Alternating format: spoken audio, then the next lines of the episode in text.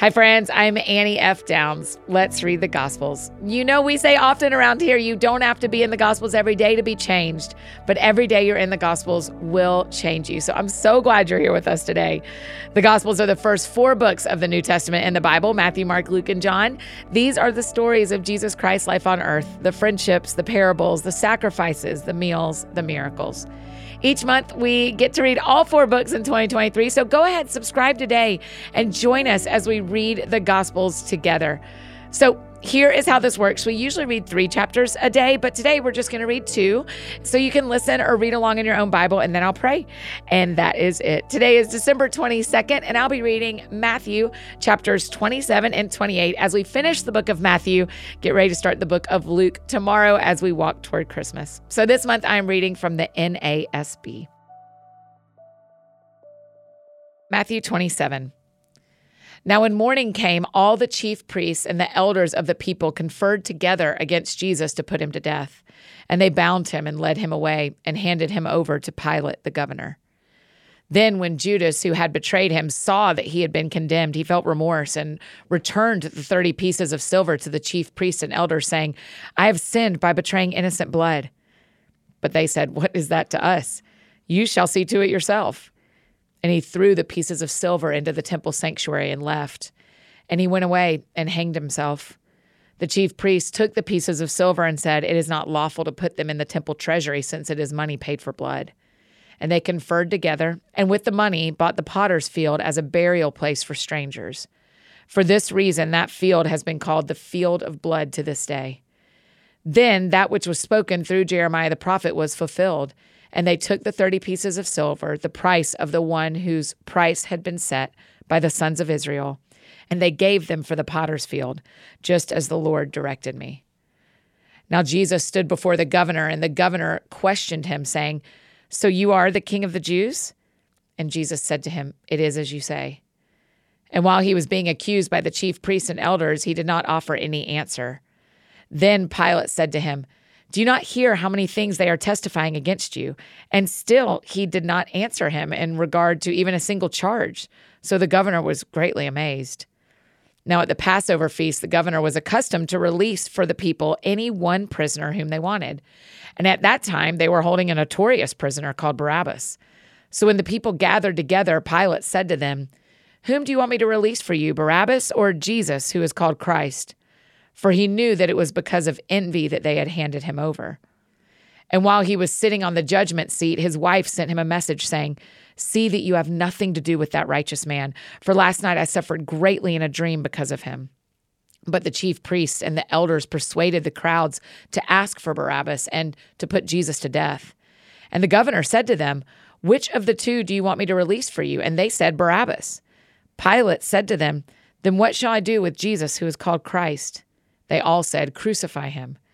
But he said, Why? What evil has he done? Yet they kept shouting all the more, saying, Crucify him. Now, when Pilate saw that he was accomplishing nothing, but rather that a riot was starting, he took water and washed his hands in front of the crowd, saying, I am innocent of this man's blood. You yourselves shall see. And all the people replied, His blood shall be on us and on our children. Then he released Barabbas for them, but after having Jesus flogged, he handed him over to be crucified. Then the soldiers of the governor took Jesus into the praetorium and gathered the whole Roman cohort to him. And they stripped him and put a red cloak on him. And after twisting together a crown of thorns, they put it on his head and put a reed in his right hand. And they knelt down before him and mocked him, saying, Hail, King of the Jews! And they spit on him and took the reed and beat him on the head. And after they had mocked him, they took the cloak off him and put his own garments back on him and led him away to crucify him. As they were coming out, they found a man of Cyrene named Simon, whom they compelled to carry his cross. And when they came to a place called Golgotha, which means place of a skull, they gave him wine mixed with bile to drink. And after tasting it, he was unwilling to drink it. And when they had crucified him, they divided his garments among themselves by casting lots. And sitting down, they began to keep watch over him there. And above his head they put up the charge against him, which read, This is Jesus, the King of the Jews. At that time, two rebels were being crucified with him, one on the right and one on the left. And those passing by were speaking abusively to him, shaking their heads and saying, You who are going to destroy the temple and rebuild it in three days, save yourself. If you are the Son of God, come down from the cross. In the same way, the chief priests also, along with the scribes and elders, were mocking him and saying, He saved others, he cannot save himself. He is the king of Israel. Let him now come down from the cross, and we will believe in him. He has trusted in God. Let God rescue him now if he takes pleasure in him. For he said, I am the Son of God. And the rebels who had been crucified with him were also insulting him in the same way. Now, from the sixth hour, darkness fell upon all the land until the ninth hour. And about the ninth hour, Jesus cried out with a loud voice, saying, Eli, Eli, lema sabachthani. That is, My God, my God, why have you forsaken me? And some of those who were standing there when they heard it said, This man is calling for Elijah. And immediately one of them ran, and taking a sponge, he filled it with sour wine and put it on a reed and gave him a drink. But the rest of them said, Let us see if Elijah comes to save him. And Jesus cried out again with a loud voice and gave up his spirit. And behold, the veil of the temple was torn in two from top to bottom, and the earth shook, and the rocks were split also, the tombs were opened, and many bodies of the saints who had fallen asleep were raised. And coming out of the tombs after his resurrection, they entered the holy city and appeared to many. Now, as for the centurion and those who were with him keeping guard over Jesus, when they saw the earthquake and the other things that were happening, they became extremely frightened and said, Truly, this was the Son of God. And many women were there watching from a distance who had followed Jesus from Galilee while caring for him. Among them were Mary Magdalene, Mary, the mother of James and Joseph, and the mother of the sons of Zebedee. Now, when it was evening, a rich man from Arimathea came, named Joseph, who himself had also become a disciple of Jesus. This man went to Pilate and asked for the body of Jesus. Then Pilate ordered it to be given to him.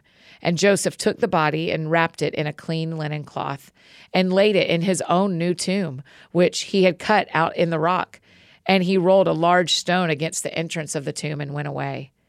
And Mary Magdalene was there, and the other Mary sitting opposite the tomb. Now, on the next day, that is the day which is after the preparation, the chief priests and the Pharisees gathered together with Pilate, and they said, Sir, we remember that when the deceiver was still alive, he said, After three days I am rising. Therefore, give orders for the tomb to be made secure until the third day. Otherwise, his disciples may come and steal him and say to the people, He has risen from the dead. And the last deception will be worse than the first. Pilate said to them, You have a guard. Go, make it as secure as you know how.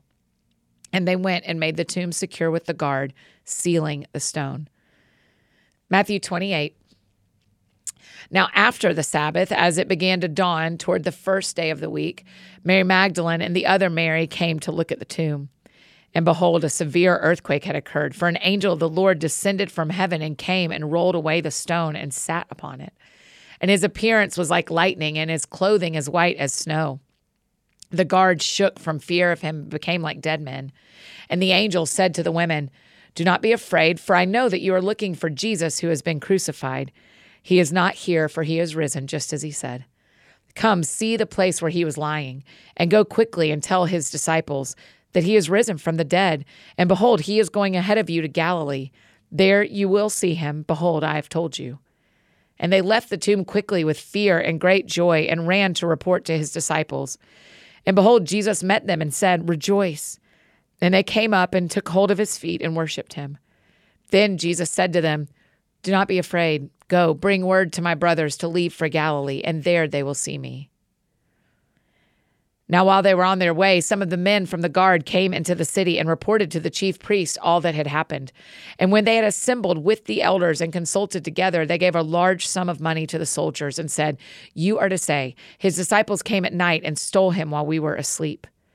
And if this comes to the governor's ears, we will appease him and keep you out of trouble. And they took the money and did as they had been instructed. And this story was widely spread among the Jews and is to this day. But the eleven disciples proceeded to Galilee, to the mountain which Jesus had designated to them. And when they saw him, they worshipped him, but some were doubtful. And Jesus came up and spoke to them, saying, All authority in heaven and on earth has been given to me.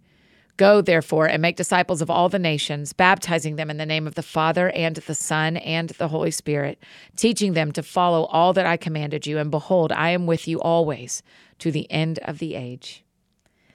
That is Matthew chapters 27 and 28 in the NASB. Let's pray together. Jesus, I thank you that um, you showed yourself to people. You did not resurrect and hide or resurrect and make it difficult to see you or resurrect and go away alone. But after your resurrection, you wanted people to see that you were alive. And so I just thank you that that's who you are and you're still doing that. So even this week, as we walk toward Christmas, would you show people who do not know you or who do not believe that you are alive, that you're alive? Would you do, um, Holy Spirit, would you do the work of drawing people to Jesus? People who just think Christmas is about a baby being born or all the other things that Christmas could be about. Would you, Holy Spirit, show them that Jesus is alive? We love you, Jesus. In Jesus' name we pray. Amen.